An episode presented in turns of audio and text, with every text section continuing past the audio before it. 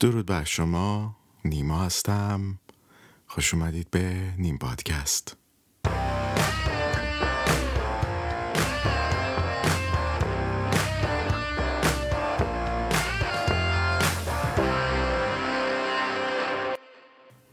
اما اگر نیم پادکست رو احتمالا دنبال کرده باشید و این احتمال یه احتمال بسیار کمی هم هست به گفته آمار ارقام حتما متوجه شدید که هیچ اپیزود جدیدی در دو هفته اخیر منتشر نشده. آخرین برنامه در مورد باشگاه منچستر یونایتد هم روی یوتیوب به اتفاق چند برنامه دیگه حذف شده و خب دلایل متعددی داره که بعد ندیدم در این اپیزود از نیم پادکست راجع به اونها با شما صحبت کنم هم در میون بگذارم و همین که یک مسئله خاصی رو درباره رسانه اجتماعی کلا خدمتتون عرض بکنم. خب بارها و بارها و بارها خصوصا در فصل اول توضیح دادم خدمت شما دوستان و همراهان که این برنامه ها چه پادکست صوتی و چه محتوایی که در یوتیوب و جاهای دیگه تولید میشه یک کار کاملا یک نفره هست به قول معروف وان من شو هست و از اونجایی که هیچ منفعت مالی نداره. بنابراین یک تفنن برای من حساب میشه و طبیعتا زمانی که با مشغله کاری و حالا سایر مسائل شخصی گرفتیاری های شخصی که پیش میاد خب طبیعتا اولویت با اونها هست و هرچند که تلاش من این بوده که در این مدت خودم رو برسونم و تولید محتوا داشته باشم تا مخاطب از مسائل روز به قول معروف جا نمونه. منتها خب در این کار به گفته آمار ارقامی که عرض کردم خیلی موفق نبودم. اگر بخوام بهونه جویی بکنم این هستش که کلا روند خیلی جالبی رو رسانه اجتماعی طی نمی‌کنم و حالا دوستانی که برنامه مرتبط با تولید پادکست رو گوش داده باشن در اون توضیح دادم که در هر صورت دستریبیوتر من کمک می‌کنه برای توضیح پادکست روی پلتفرم های مختلف منتها این که این برنامه چگونه شناسونده بشه به مخاطب و چگونه مخاطبی برنامه را پیدا کنه خودش یک در اثر دیگری است. در یک سال گذشته روند بسیار رو به افزایش رو داشتیم در مورد آزادی بیان در روی این پلتفرم های شاخص و معروف از جمله توییتر از جمله اینستاگرام و فیسبوک و همینطور یوتیوب. به صورت خاص من از دو پلتفرم یوتیوب و اودیسی استفاده می کنم برای برنامه تصویری و کسانی که نیم پادکست رو به صورت تصویری دنبال می‌کنن حتما متوجه شدن که یکی دو برنامه روی اودیسی هست که در یوتیوب آپلود نشده قرار نداده شده که مبادا مورد توبیخ قرار بگیریم در مورد یه سری مسائل بهداشتی و مربوط به سلامت بوده مربوط به کووید بوده و نمی‌شده راجبش حرف زد به اون تفصیلی که من راجبش صحبت کردم. هرچند که تجربه شخصی هم بوده ولی نمیشه. فکر می‌کنم از جمله مسائل ممنوع دیگه انتخابات ریاست جمهوری در امریکا در سال 2020 بوده باشه. اخیرا هم مسائل مرتبط با دیزنی و مسائل مربوط به صحبت از مسائل جنسی در مدارس و از این قبیل موضوعاتی که برای هر کدوم از کسانی که توی این پلتفرم فعالیت می‌کنن در همین یک هفته گذشته کلی محدودیت آفریده. فکر کنم حدود شاید دو سه هفته نهایتا یک ماه هستش که برای نیم پادکست اکانتی رو در توییتر باز کردم و در همین مدت کوتاه با با تعداد اندکی که دنبال می‌کنم از همین افراد کمی که دنبال می‌کنم سه چهار تاشون علاقه هم شدن تا به امروز. معروف ترینشون آقای تاکر کارلسن هستش که در فاکس نیوز فعالیت خودشون رو فعالیت خبرنگاری خودشون رو انجام میدن. و تنی چند دیگر. و خب این بزرگترین مشکل هست. یعنی شما پلتفرم هایی داری که سانسورت می‌کنن و خودت هم خودت رو سانسور می‌کنی و بدین ترتیب یک سری از موضوعات از بین میره. و از یک سوی دیگه خود این مشکل گیج کننده است. یعنی کسی که می‌خواد فعالیت بکنه نمی‌دونه که روی کدوم پلتفرم جایگزین فعالیت بهتری رو می‌تونه ادامه بده. به عنوان مثال من گب رو امتحان کردم برای کارهای تصویری به غیر از اودیسی راکفین هست ولی هیچ وقت به راکفین نپیوستم. یه پلتفرم دیگه هم هست رامبل که اون اوایل که وارد شدم یه شرایط عجیب و غریبی داشت که ترجیح دادم که عضو این شبکه هم نشم. و از اون طرف مثلا جایگزین توییتر از مایندز استفاده کردم. اصلا مخاطب نداشت پارلر مخاطب داشت interaction نداشت و همطور که اشاره کردم به خود توییتر هم بازگشتم و خیلی چنگی به دل نمی‌زنه. گتر شاید تنها گزینه بوده که به نظر میاد از این دست رسانه اجتماعی مدل توییتری تونسته جایگزین مناسب باشه و خیلی ها رو به خودش در دو سه ماه اخیر جذب بکنه و اونجا فالوور دارم هرچند که آنچنانی نیست ولی خب متوجه هستم که با فعالیت اندکی که من دارم یک محیط رسانه اجتماعی پویایی هست مثل توییتر نیست. توییتر اشکالات فراوان داره. حالا این رو باید یه برنامه جداگانه اصلا بهش اختصاص داد. در این مقال به قول معروف نمی گنجه و بریم حالا سر اصل مطلب. اصل ماجرا از این قراره که و من قصد داشتم راجع به این اصل مطلب چند ماه پیش صحبت بکنم. منتها هی به تعویق افتاد و دیگه گفتم حالا که اومدم به یک جنبندی رسیدم امروز راجع به این مسئله صحبت بکنم. و مسئله ای که اصل ماجرای این اپیزود است وجود الگوریتمه. خیلی از شماها حتما باش آشنا هستین خیلی هم حتما با این مسئله آشنا نیستن. از نظر من چون ممکن این چیزی که میگم کاملا تکنیکی و فنی نباشه دو نوع الگوریتم وجود داره. یک الگوریتم هوش مصنوعی هست که روی اکثر این پلتفرم ها وجود داره. حالا به صورت شاخص الان دارم در مورد یوتیوب صحبت می‌کنم. و یکی هم الگوریتم مانوال هست یا الگوریتمی که وابسته هست به مخاطب. در مورد الگوریتم هوش مصنوعی خب اگه خاطرتون باشه یک بار در مورد گوشی های اپل و برنامه که اپل داره برای اسکن عکس ها روی گوشی ها صحبت کردم. این رو اگه گوش داده باشید یا تماشا کرده باشید در یوتیوب این یه نوعی از همون الگوریتم هوش مصنوعی است. یعنی شما تولید محتوا دارید یک برنامه ای رو یک ویدیویی رو منتشر می‌خواید بکنید روی یوتیوب. قبل از انتشارش که کلی بررسی میشه که این نمی‌دونم حق کپی رایت کسی رو ضایع نکرده باشه یا چیز ناجوری روش نباشه.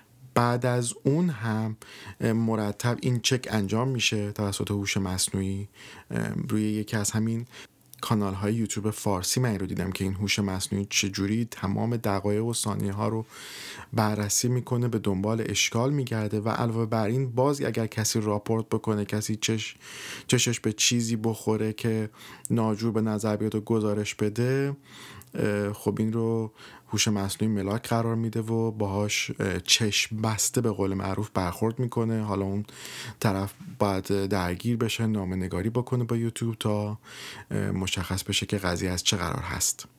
همین هوش مصنوعی میاد تولید محتواها رو طبقه بندی می‌کنه. یعنی حالا بخوام خیلی راحت بگم می‌ذاره تو کاتاگوری های مختلف. اگر شما موسیقی تولید کردید اگر کسی دنبال شنیدن موسیقی میگرده وقتی که شما سرچ می‌کنید در یوتیوب اگر دنبال مثلا فرض بکنید که یک ترانه از یک خواننده خاص باشید یه دفعه مثلا نمیاد که آموزش مثلا نواختن پیانوی اون آهنگو به شما اول نشون بده. یا اینکه مثلا تو فلان برنامه تلویزیونی راجع به خواننده چی گفتن. این کاری است که هوش مصنوعی انجام میده. یعنی اولین گزینه که به شما نشون میده نزدیکترین هست به اون چیزی که شما جستجو می‌کنید. طبیعیش هم و انتظارش هم همین است. اما اون قسمتی که من معتقدم که یک هوش الگوریتم مانوئل هست اون چیزی هستش که بازار این پلتفرم حالا در مورد یوتیوب به صورت خاص این بازار یوتیوب تعیین می‌کنه که چه نوع محتوایی باید بیاد در یک جستجویی در اولویت قرار بگیره. مثلا فرض کنید که ده نفر راجب پختن قرمه سبزی برنامه تولید کردن. خب نمی‌تونه همه رو یوتیوب با هم دیگه ده تا رو یه جا نشون بده که یکی رو اول نشون میده یکی رو دهم نشون میده. این اولویت بندی رو چه حساب و کتابی انجام میشه؟ یکی از این حساب و کتاب ها این هستش که چند نفر اون برنامه رو دیده باشن یا لایک کرده باشن یا حتی دیسلایک کرده باشن. طبیعتا اگر برنامه پخت قرمه سبزی یه نفر رو صد نفر دیده باشن برنامه پخت نفر دیگر رو یه میلیون نفر دیده باشن اون سیستم هوش مصنوعی میاد و اون برنامه که یک میلیون نفر بیننده داشته رو در اولویت قرار میده. با خودش حساب می‌کنه الگوریتم یا اون هوش مصنوعی که این یک میلیون بیننده کردیت بیشتری رو به تولید کننده محتوای اون برنامه میده. و یه جورایی هم ناعادلانه هستش دیگه چون دستپخت هر دو ممکنه حتی ممکنه که یک میلیون بیننده داشته خیلی قرمه سبزیش در ظاهر خیلی قشنگ باشه ولی از گلوی آدم پایین نره.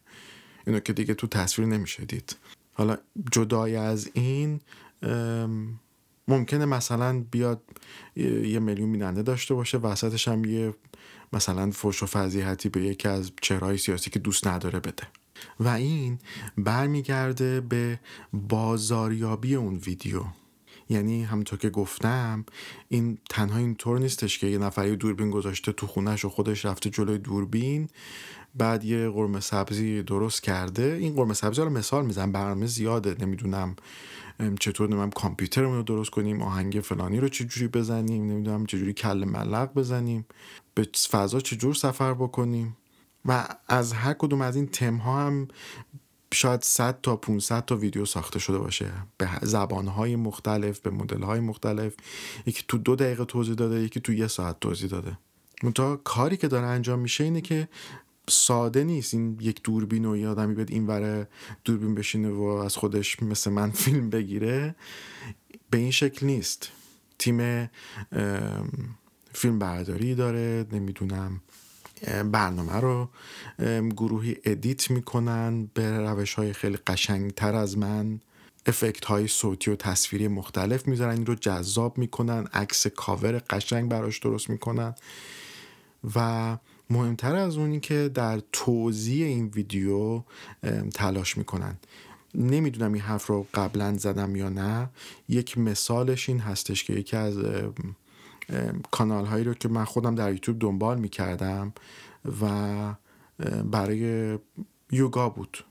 یه چیز خیلی ساده و شما می‌بینی که این کانال خب مخاطب زیاد داره میگه خب حتما ایشون یوگای بهتری داره انجام میده. خیلی یوگا تر از بقیه است. اینو انجام بدی دیگه این لاستیک همینجوری واسه خود نرم میپیچی میری میای. بعد متوجه شدم به صورت تصادفی فکر می‌کنم یا اینکه نمی‌دونم به چه شکلی که ایشون که تدریس یوگا انجام میدن در یوتیوب در واقع در هالیوود بودند. منتها از یک لولی بیشتر بالا نیومدن و برای اینکه اون کاریرشون روند کاریش منقطع نشه مجبور نشه بره دنبال یک شغل دیگری خب حالا یه سری از اونایی که توی هالیوود زیاد موفق نمیشن میرن دنبال صنعت پرن. یه سری هم مدلینگ. این گروه سومم میان در یوتیوب به اسامی مختلف. من کانالی رو دنبال می‌کنم که در مورد امنیت اینترنت صحبت می‌کنه. اجرا کننده برنامه بازیگر هالیوود بوده. حالا میگم بازیگر هالیوود بازیگر بوده. حالا هالیوودی نبوده ولی در صورت یه تلاش هایی کرده که وارد عرصه سینما بشه. نشده. این مسیر رو طی کرده. و برای خودش یک ژانری درست کرده. ژانر ایشون آموزش امنیت در اینترنت هست. موضوعات سنگینی رو هم راجبش صحبت می‌کنه. حالا واقعا خودش رفته تحقیق کرده یا اینکه کسی براش نوشته اون دیگه یه موضوع دیگری است. بنابراین تمامی اینها که خدمتتون عرض کردم من رو هم بر این داشتش که جدا از اینکه حالا مشغل زیاد داشتم و چند تا مورد مختلف رو باید توی زندگی خودم در هفته اخیر به قول معروف راستوریست می‌کردم. خیلی دوست دارم که همه چی منظم مرتب پیش بره. یه وقفه هم انداختم. گفتم که یه تعملی بکنم راجع به نیم پادکست. من کجا دارم میرم؟ مثلا سقوط کرده در پادکست صوتی از میزان شنونده. خب حالا چون علاوه بر تمام مشکلاتی که تا الان ذکر کردم خود وجود اینترنت در ایران یک مشکل بزرگی هست و این دولت و حکومت جمهوری اسلامی سعی داره در قالب طرح سیانت از فضای مجازی که در واقع معناش فکر می‌کنم این هستش که در اینترنت رو ببندین سرعت چون بیاریم پایین که کلا کسی رغبت نکنه. تنها چیزهایی که در دسترس باشه تمام سایت های دات آر داری هستش که وابسته به خود جمهوری اسلامی باشه و ولا غیر. نه کسی بره دنبال رسانه های اجتماعی نه کسی پادکست گوش کنه. به من خودم نمی‌دونستم پیشنهاد اینستاگرام در واقع از اونجایی نشد گرفت که دوستان در ایران به من گفتن که یوتیوب خیلی نمیشه ازش استفاده کرد در ایران. همین کارها برو در اینستاگرام انجام بده. و من هنوز در شگفتم و در حال حل این معما هستم که در واقع روی اینستاگرام چطور می‌تونم فعالیت بکنم. شاید هم یه جورایی سن منم به اینجور کارا نمی‌خوره. در صورت تصمیم گرفتم که یک برنامه‌ریزی جدیدی بکنم و این برنامه‌ریزی رو با شما حالا در میون می‌گذارم. این هستش که قرار با خودم با کسی دیگه نیست قرار بر این شد که پادکست های صوتی با موضوع یا نهایتا موضوعات مشخص در پادکست صوتی دنبال بشه کماف سابق چقدر عربی و یوتیوب رو به موضوع دیگری اختصاص بدم که احساس می‌کنم در یوتیوب اون موضوع بیشتر دنبال میشه. اگه خاطرتون باشه در فصل اول مسئله زبان مطرح بود. فکر می‌کنم که این مشکل رو هم به نوعی تونستم حل بکنم و تمام برنامه رو که شما در پادکست صوتی از این به بعد گوش خواهید داد به زبان فارسی خواهد بود و احتمالا تولید محتوا در یوتیوب و همینطور اودیسی به زبان انگلیسی. همطور گفتم اینستاگرام برای من علامت سوال بزرگی است. خیلی دوست دارم که در این پلتفرم بتونم با شما هموطنان در خارج و داخل کشور ارتباط برقرار کنم. متا خب میگم به خاطر کمبود فعالیت خیلی آمار و ارقام دقیقی در دسترس ندارم. شاید اگر من سه چهار ماه شیش ماه همون از ابتدای نیم پادکست هر روز برنامه تولید می‌کردم و توی و روی تمام این پلتفرم ها به اشتراک میگذاشتم الان خیلی آمار ارقام بهتری در دسترس داشتم. و منظورم از آمار ارقام خب حالا دوستانی که آشنایی ندارن اگر بلاک کار کرده باشین می‌دونین که خب بازدید کننده کل رو به شما نشون میده و اینکه از کجا بازدید کردن کدوم مطالب شما بیشتر مطالعه شده این شامل برنامه صوتی و تصویری هم میشه. و زمانی که خب این اعداد کوچک باشن در مقیاس کوچک باشن خیلی اعداد معنادار نیست. ولی وقتی که جامعه آماری بالا میره اون موقع شما متوجه میشین که در واقع اون مخاطب عمومی و اون الگوریتم مانوئل به اصطلاح من میگم این چیزی هست که خودم در وجود خارجی نداره احتمالا. این خودش رو نشون میده که دنبال چه موضوعاتی هست چه موضوعاتی رو جذب می‌کنه و چه موضوعاتی او رو جذب نمی‌کنه. و طبعا منی که حالا بدون چشم داشت دارم این کار انجام میدم حداقل امیدم به این هستش که مخاطبی باشه که به این برنامه توجه بکنه بیننده داشته باشه شنونده داشته باشه. حالا اگر تعامل بکنه کامنتی بنویسه که چه بهتر لایکی بزنه مایه دلگرمی است.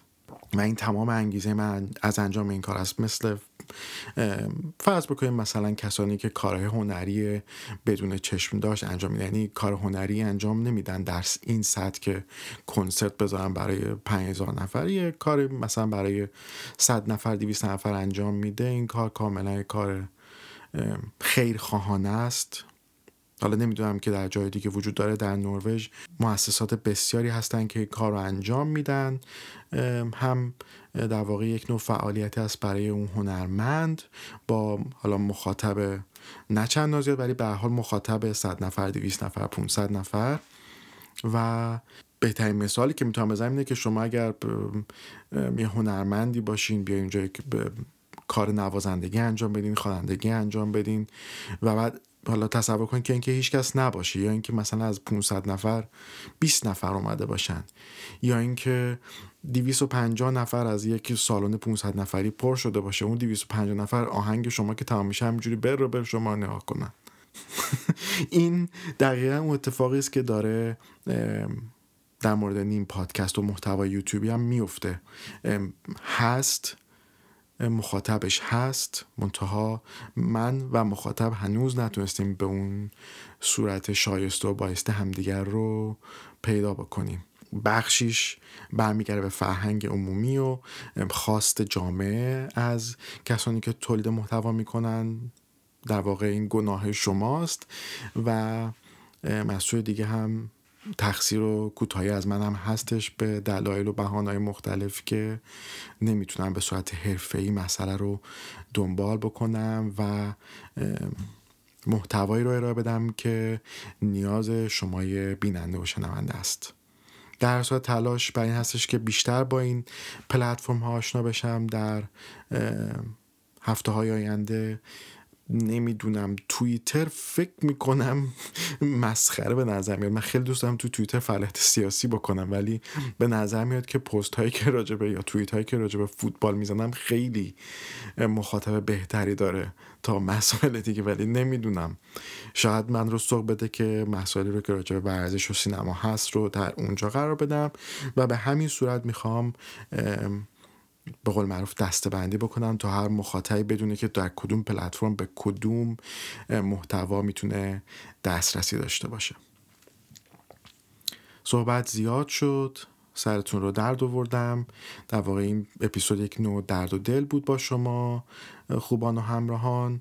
حالا با محتواهای بیشتر در مورد مسائلی که در همین یکی دو هفته گذشته به وقوع پیوسته با شما به زودی صحبت خواهم کرد و اپیزودها رو یکی پس از دیگری به سرعت انتشار خواهم داد. امیدوارم که مورد پسند و قبول شما واقع بشه و